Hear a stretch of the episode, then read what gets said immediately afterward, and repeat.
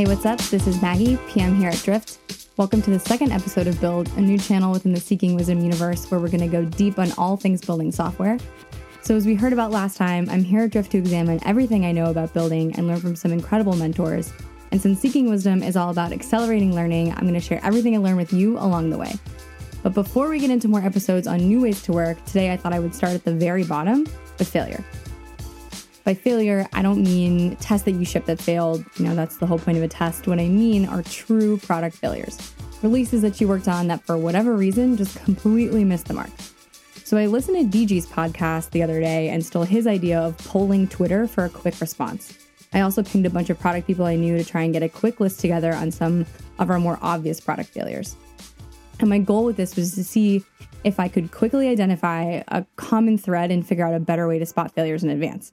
Was fascinating was that it turns out that pretty much every example had the exact same thing in common losing sight of the customer. So, to get to the examples, I'm going to call it some of the good ones I got on Twitter. We had a product that missed a key segment of users that ended up hating the feature so much that it had to be rolled back despite loud commitments from the team that they wouldn't do it another where they released a feature customers said that they needed, but since all the customers had already built workarounds, no one adopted it. And a really good one where we had a six month interactive video platform API and SDK that no one used but the internal dev team. Shout out to Craig, our very own VP of product at Drift, for that gem. And I had one that even ended up working in that we hit our metric. But when I did some post launch user feedback, I learned that the only reason why anyone interacted with our feature was not because of all the work that we put into the context and the framing and persuasion, but really just because we made a button orange and users noticed it. You know, and this list just keeps going. So after listening to all these stories, one thing became super clear. We all opened ourselves up to failure when we started to think that we knew what the customers wanted and needed. And because we were sure about what the customers needed, we just went ahead and built it. Only to find out, once we actually shipped those features, that it wasn't really what customers wanted or needed at all. In every case, these failures stick out because I think they were outside of that acceptable fail fast method, right? No one said, oh, I tried out a test, but it failed. You know, like I mentioned before, tests are meant to include the possibility of failure.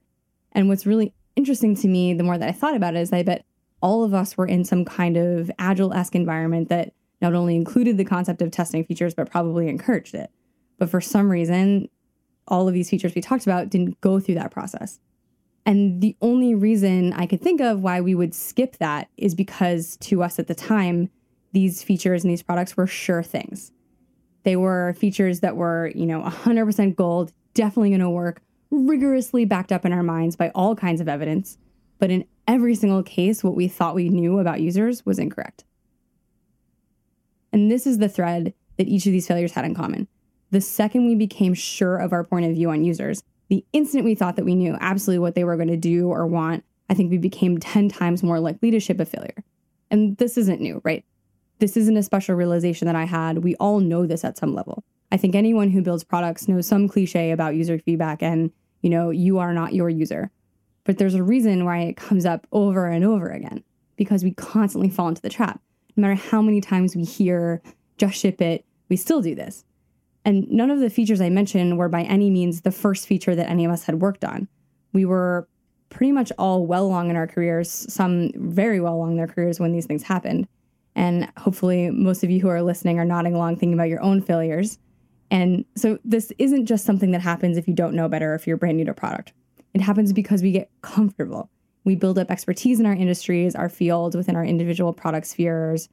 And when this happens, I think we start to lose our beginner mindset that makes us less sure of what's going to happen and more willing to spend the time building a test rather than skipping ahead and just building the full feature. And since we're here to accelerate learning, most of us, myself included, are looking for you know, new ways to get things done better and faster. But going back and looking at all of these examples of failures, I think that it's possible that the highest leverage thing we could do would be to just focus on constantly following the mantra of ship smaller and faster if we want to be able to build and ship better features more consistently, we just can't allow ourselves to think that we know what our customers are going to do because you literally cannot know until you ship something and see. And you know, you can absolutely build up I think a pretty good intuition that's right most of the time, but still, it's no substitute for following a process of research, shipping quickly and learning. And that's why those clichés and those processes exist to remind us that no matter what, we're pretty much always better off shipping a smaller test faster than just going for the big event. So now what? I want to make sure everything we talk about on build is immediately useful no matter what kind of team that you're on. So let's say you're working on something right now that you're pretty sure is going to work. Maybe you're starting to think about it and realize that not everything that you're basing your feature on is because of user feedback that you've ac- from something that you've actually shipped. So what can you do? You know, you can't you can't turn back the clock. There's nothing you can do right now. What you can do, at least you can start to do, is try to ship just one day earlier. See what you can cut out, try to get your feature out the door, and speed up your learning by at least one day. It's something that I've done, and every time it's been worth it. So that's it for today.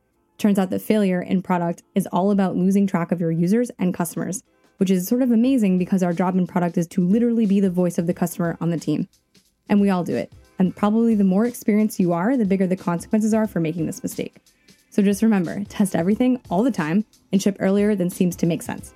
So thanks for listening. And now that we've gotten to the bottom and explored our failures together, I'm looking forward to exploring a bunch of ways to get better and faster at shipping and sharing them all here with you, our Seeking Wisdom community. Hit me up at maggie at drift.com or Maggie Crowley on Twitter. Tell me what you want to hear, who you want me to interview, what secrets I can share with you. And remember, always leave a six star review for this new build channel and definitely come to Hypergrowth. Thanks.